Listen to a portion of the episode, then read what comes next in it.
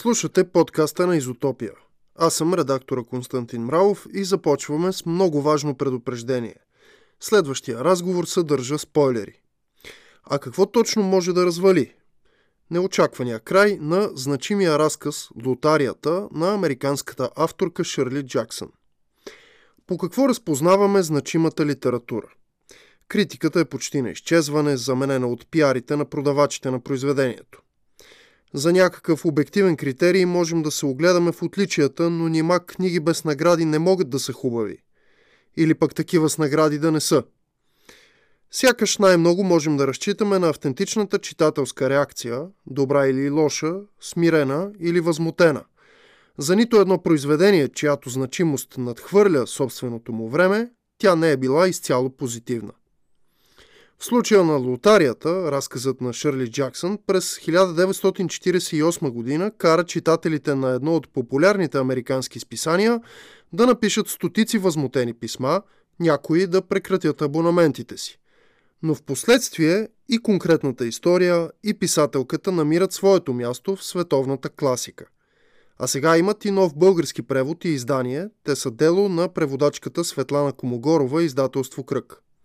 В описанието на епизода ви оставяме линк към оригиналния текст на английски. С какво са специални Шърли Джаксън и нейната «Лотария» с неочакван край? Какво откриваме в този и останалите разкази на авторката и как те изглеждат от дистанцията на времето на тяхното написване? За това ще говорим в този епизод на Изотопия. Изотопия.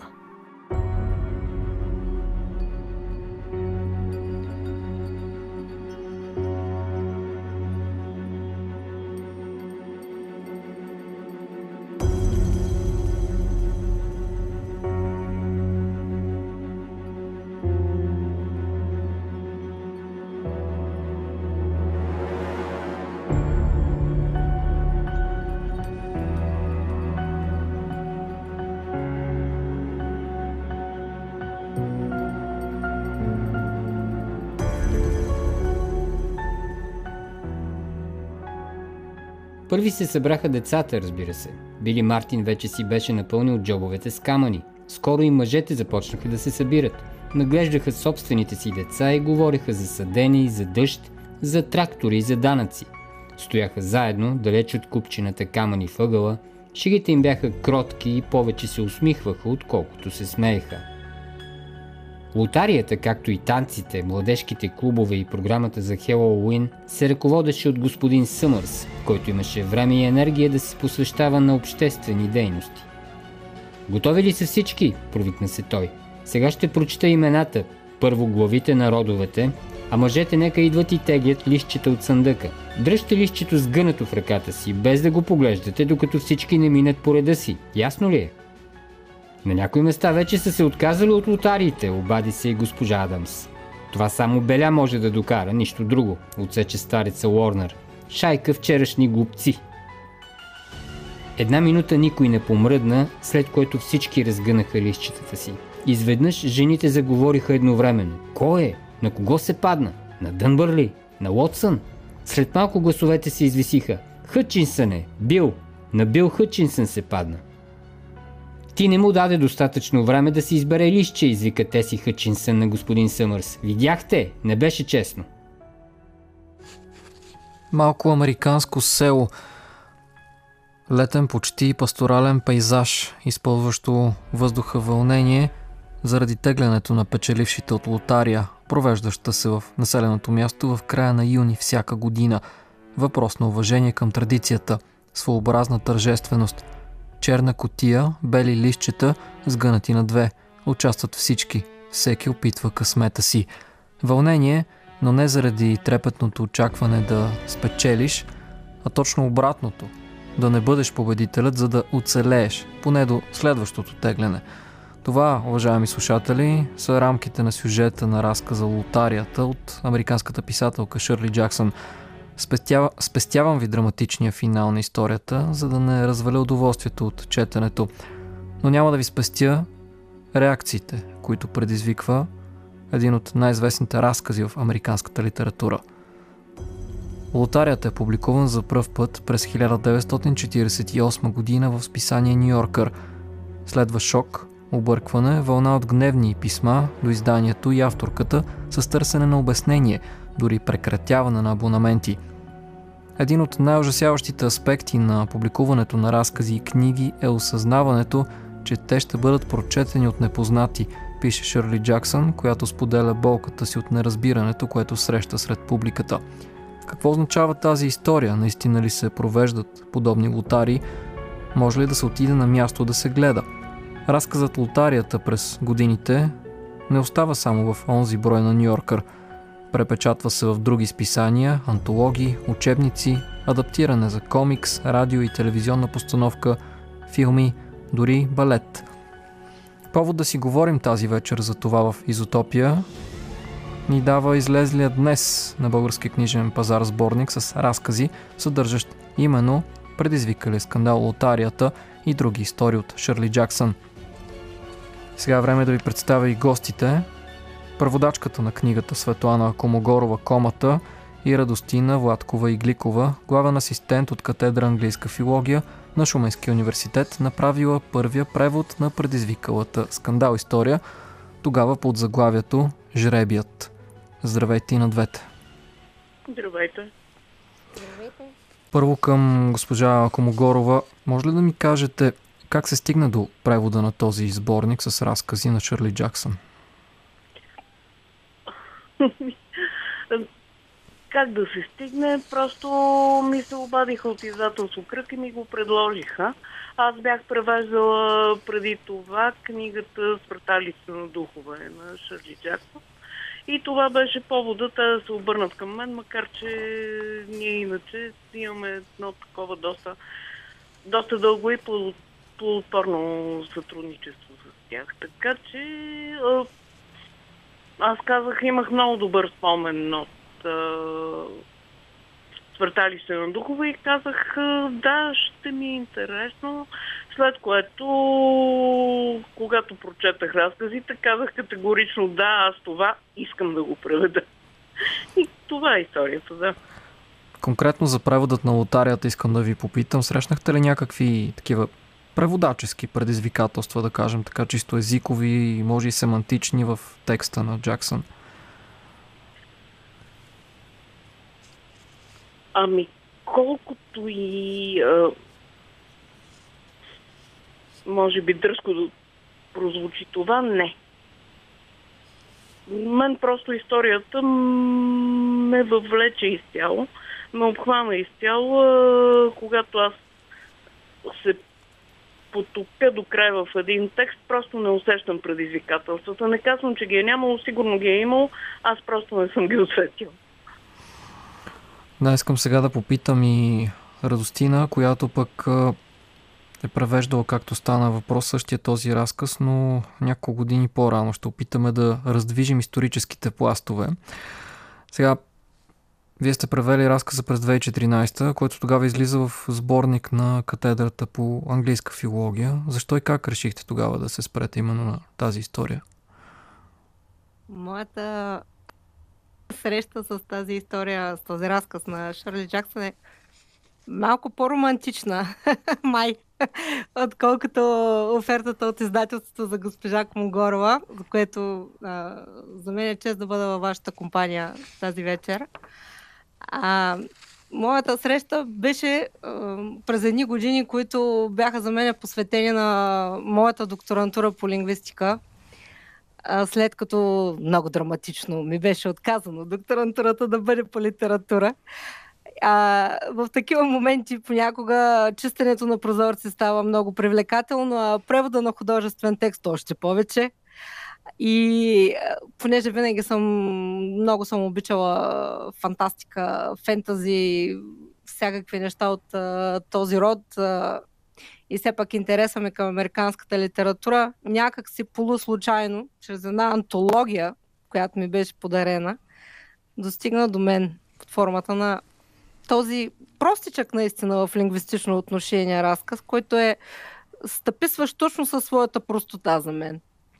Защото простите неща, ако ги препреведеш или ако ги твърде силно преведеш, губят някакси този реализъм, брутален реализъм, който е успяла да постигне авторката, според мен.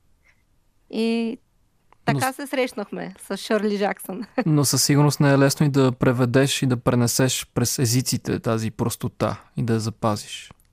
Защото точно и тя казва нещо. Беше... Точно как да звучи най-естествено, как да звучи все едно си там сред тълпата, но тълпата не е англоязична, ами е нашата тълпа. В рамките на екипа на предаването и малко извън него се появи една дискусия за избора ви на дума за заглавие на автора. Вие сте се спряли на Жребият, оригиналната дума The Lottery, английската, която си е лотарията, нали? Просто се пренася чуждицата. Как точно решихте да използвате Жребият? Това е библейския спор сред преводачите. Да си близо до оригинала, да си близо до езика, на който пренасяш, да привлечеш ли нещо ново или да се опиташ да го направиш по-разпознаваемо.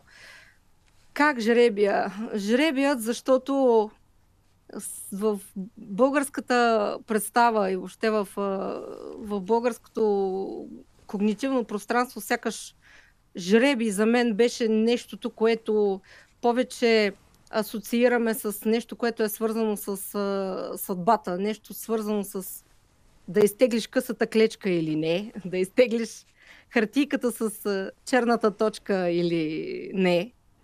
Жребия на Свобода Бъчварова, ако щете, една лека така, лека закачка, леко... Какъв жребий ни отредила съдбата? Докъде точно ще успеем да доживеем? Значи всички мои предположения са се оказали и правилни всъщност, защото слагайки точно тази съдбоносна дума жребият, нещо от което зависи живота и нещо, което ти зависи съдбата, ти реално леко подсказваш за драматичния обрат, който в някакъв момент се случва в историята. Точно. Това за мен пък е голям комплимент, защото явно това, което съм се опитала да внуша, е достигнало без дори да кажа. Предварително. Постигнало някакъв ефект все пак. Да, ми искам да попитам сега госпожа Комогорова, именно за този драматичен обрат в историята, в лотарията, който е есенцията, крайния израз на жестокост. В средата на 20 век това предизвиква сериозна реакция в американското общество. Днес обаче, какво ни казва този разказ за отношенията в обществото и какви реакции би предизвикал този текст? Аз пък исках да се отпласна от точно противоположната позиция. Аз исках да подчертая този абсолютно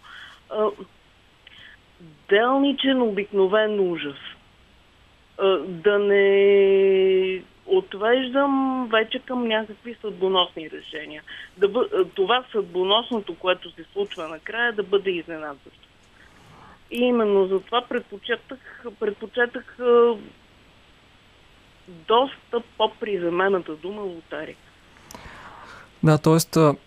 идеята е, че идиличната обстановка в разказа въздейства на още едно ниво, да покаже някаква универсалност и достъпност на събитията, да ни приспи, така да се каже, вниманието от резкия обрат. Но въпреки това има... Въобще, Шърли Джаксън е майстор на делничния ужас. На това да разкрива след едни елементарни сюжетни ходове, едни дълбини от ужас, които се крият под тях. Да кажем малко повече за структурата на този сборник с разкази. Всъщност те са разделени на 5 части, като последната част е епилог. Тя е част от поема. Да, всъщност е... Има ли някаква... Защо лотарията е сложен като последен разказ в сборника?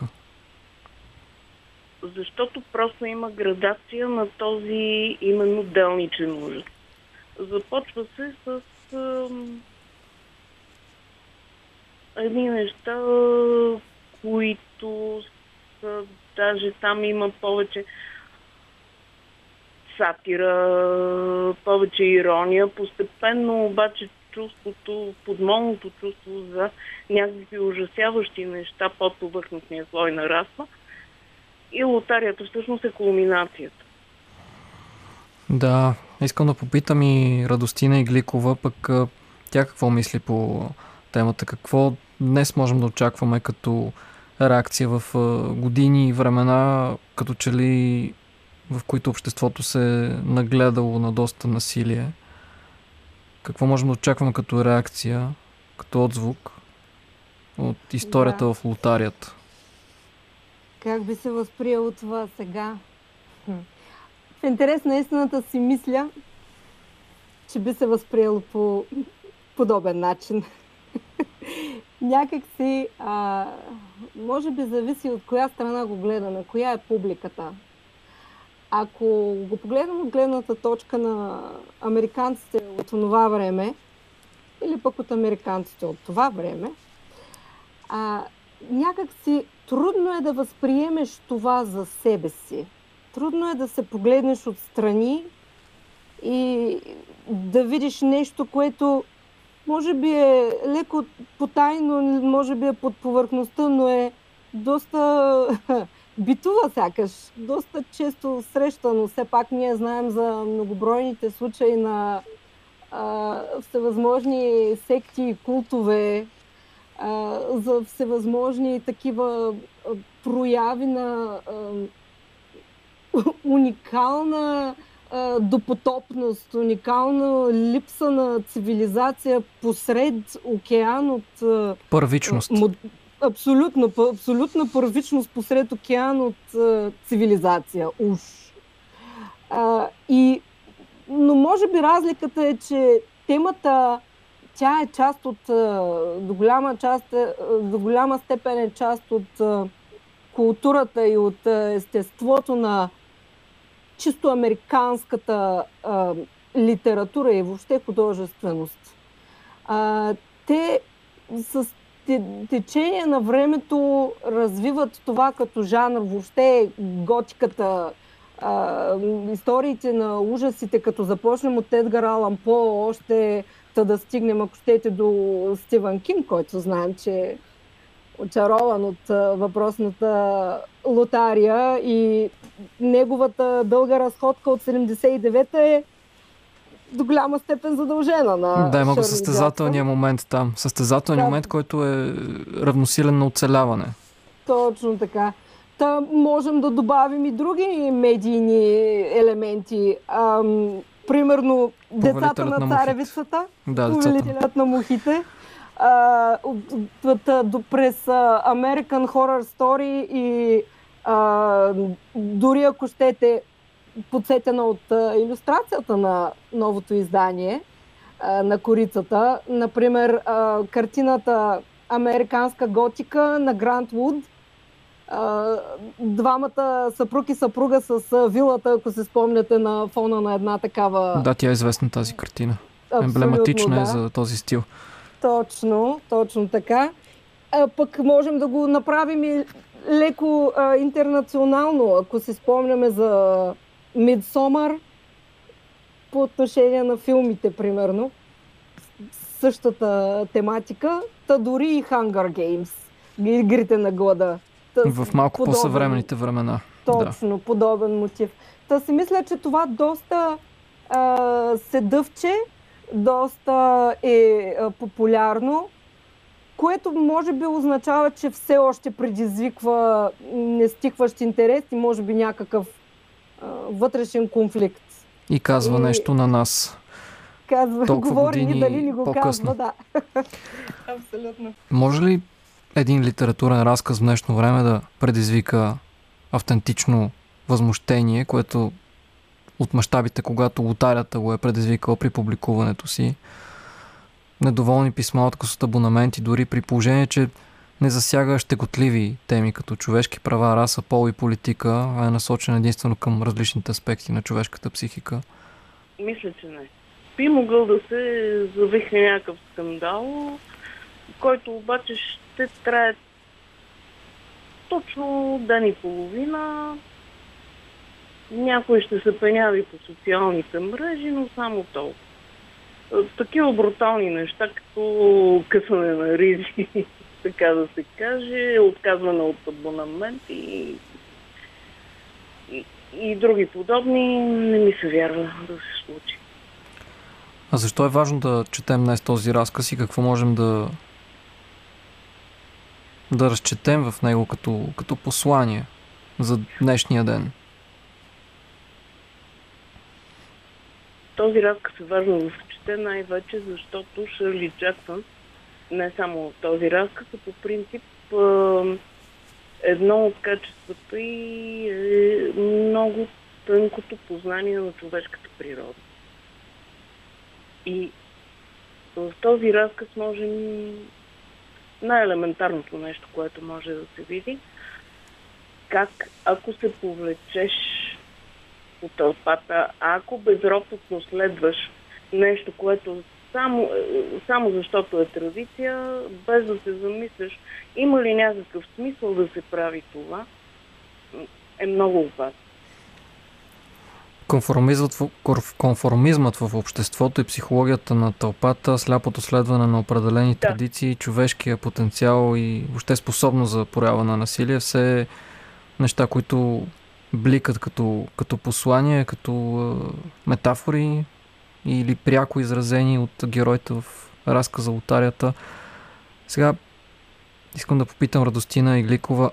Разказът Лотарията е писан през 1948 година. Тогава е публикуван. Всъщност какъв е общественият, въобще социален американски ландшафт по това време и към какво в американската история по това време може да има препратки? Гледна точка на историческия период, това е пост Втората световна война. Може би на фона на тази касапница, която става публично достояние за целия свят, най-накрая, ще не ще, 6 години по-късно, след неговото начало. Може би за това толкова драматично и трагично са приели тази, макар и фикционална социална критика на авторката. Защото нали, ние уж сме по-добри от това. Това е как е възможно. Тоест, описвате един битов кошмар, заради който целият свят се опълчва един вид срещу една машина за убиване, която поне толкова, айде да речем, по малко по-идеализиран начин, но по също толкова примитивен и допотопен садистски начин се отнася с човешки същества. Но пък онази машина ги е отделяла като различни. А ние тук убиваме някой, който е наш съсед, който е с когото сме израснали, който живее отсреща и ние сме склонни по този начин да постъпим какво иска да каже тази авторка. И го правим без никакви скрупули, именно. Без дори да се замислим. Без никакви емоции. Да, точно както децата, които садистично, без да разбират, късат крачета на насекоми, да речем. По същия начин събират камъни, с които да убият, да речем, майката на свой съученик. И в това участват големи хора, които са част от едно общество, които се събират за какво беше неделните танци и Хелоуин. И един ден trick or treat, на следващия, айде не на следващия, но 8 месеца по-късно, на 27 юни, може да си на средата на площада и да си изтеглил прословутата пословична късаклечка. И такъв е, как да кажем, провинцията в щатите винаги е по-различна, по-особена. Тя е еманципирана до толкова, доколкото успява до голяма степен да запази като в изолирана камера, като в капсула, да запази своите традиции, били те и примитивни, и да остане далеч от цивилизацията, макар и обкръжена от нея. Така че, реално погледнато, наистина би могло да има нещо подобно, дори през модерната 48-ма година към него момент.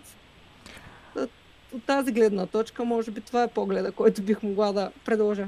Една от теориите всъщност за острата негативна реакция към този разказ е, че не винаги в списание New Yorker, когато се публикуват разкази, истории, се отбелязва изрично, че става въпрос за художествен текст или за реално случили се събитие, което до голяма степен предизвиква и объркването у читателите на това издание, защото те най-ярко си задават въпроса това наистина ли се е случило в градче, селце, в което е подобно на моето, в което живея. Тоест толкова да са се нагледали на насилие, че да им се е стувало вероятно това да се случи. Това да е вярно. А и близостта, както отбелязахте вие, на Втората световна война. Ужасите, които света преживява тогава. Вече нищо не изглежда невъзможно. Можем ли някакъв чисто литературен анализ да направим на това обръщане на парадигмата? От една страна чисто символното през библейските имена на героите и както и през отрицателния знак на събитие, което в други условия, извън този разказ, иначе би донесло приятни емоции на спечелилия, именно лотарията. Тук целта е да загубиш. Да, тук целта е да загубиш, наистина. Тук целта е като Авраам на върха да изчака, дано Господ се смили и да каже, че няма нужда да убивам сина си. Ако използваме библейската символика, това е което се сещам. Какво можем да направим като литературен анализ по-добро, отколкото да разчетем това, което, или поне да изслушаме това, което читателите са имали да кажат по въпроса. Шърли Джаксън не е енигматична. Напротив, тя се заиграва именно с прозрачността, с толкова стилистично опростените описания на това, което се случва. На моменти дори, понеже след като приятно ме изненадахте днес с този разговор, върнах се отново и прочетох в оригинал. Много, до голяма степен нейният разказ прилича на нещо синематично, на нещо като едва ли не сюжет, като сценарий, който буквално може да бъде прехвърлен едно към едно в диалог. Тя, самата авторка, тя не присъства в този разказ. Тя е, как да кажем, едно око, един наблюдател, който нищо не ни дообяснява, нищо не ни проповядва, нищо не ни внушава, просто казва този застана тук. Децата така съвсем естествено си събираха едни камъни и ти си казваш, какви са пък тия камъни. Изведнъж става ясно какви са тия камъни. Съвсем към края разбираш. Съвсем към края разбираш. Как така случайно някакви неща се случват. Така че, може би, идеята е читателя да напише критиката за този разказ. Няма нужда нищо да му обясняваме. Да, можем да напишем сигурно 15 дисертации по тази тема. Съвсем изкушаващо би било, понеже все пак обектът е много приятен. Но истината през този период, когато е писано дори и литературния канон по това време, казва, че малък процент от една творба е това, което е в кавички искал да каже авторът или авторката. Много голяма част се дописва, дочита, довплита в историята от читателя. И може би тези, които са си от читателя. И може би тези, които са си прекратили абонаментите, много неприятно нещо за себе си, може би са видели вътре. Така че да погледнем все пак със сигурност. Нека всеки читател да си доизгради света както го разбира от тук насетне.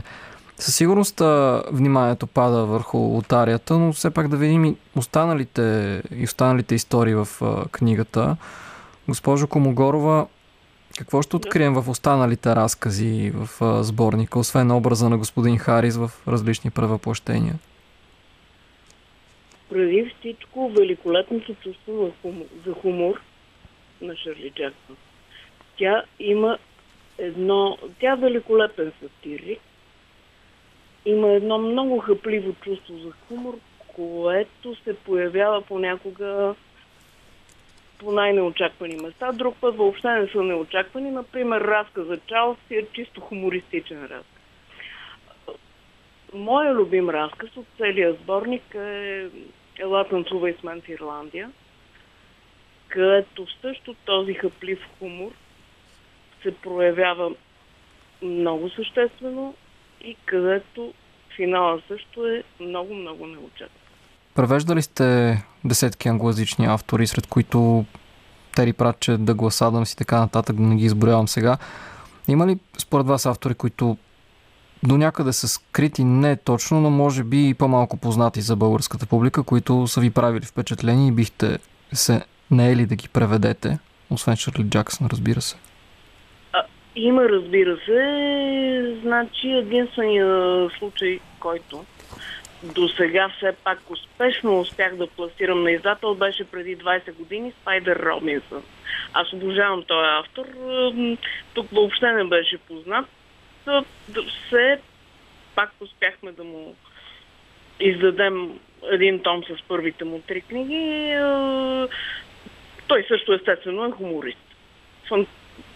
Хумористична фантастика пише. И все пак за тия 20 години, 20 и малко вече,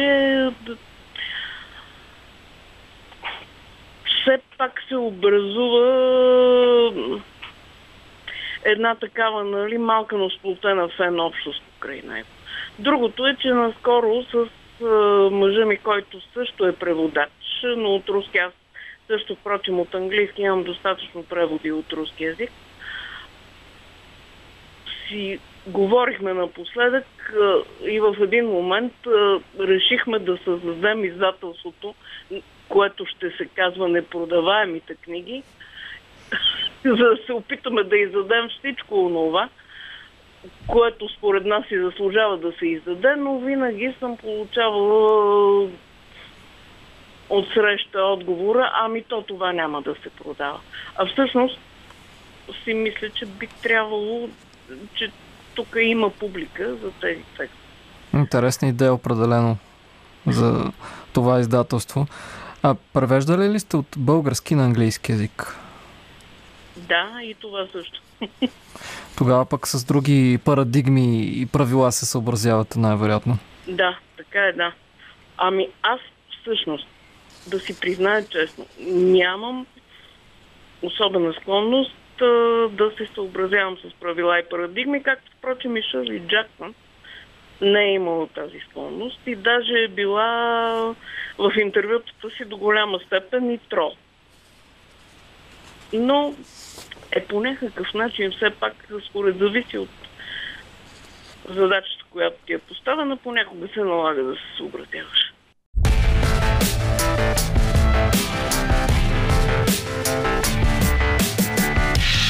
Изотопия.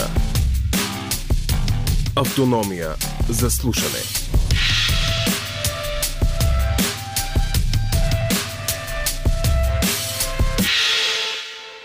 Слушахте подкаста на Изотопия. Водещ беше Лъчезар Вълев, аз бях той, редактора Константин Мравов. Наживо по радиото сме в последните 2 часа на всеки четвъртък на вълните на програма Хоризонт.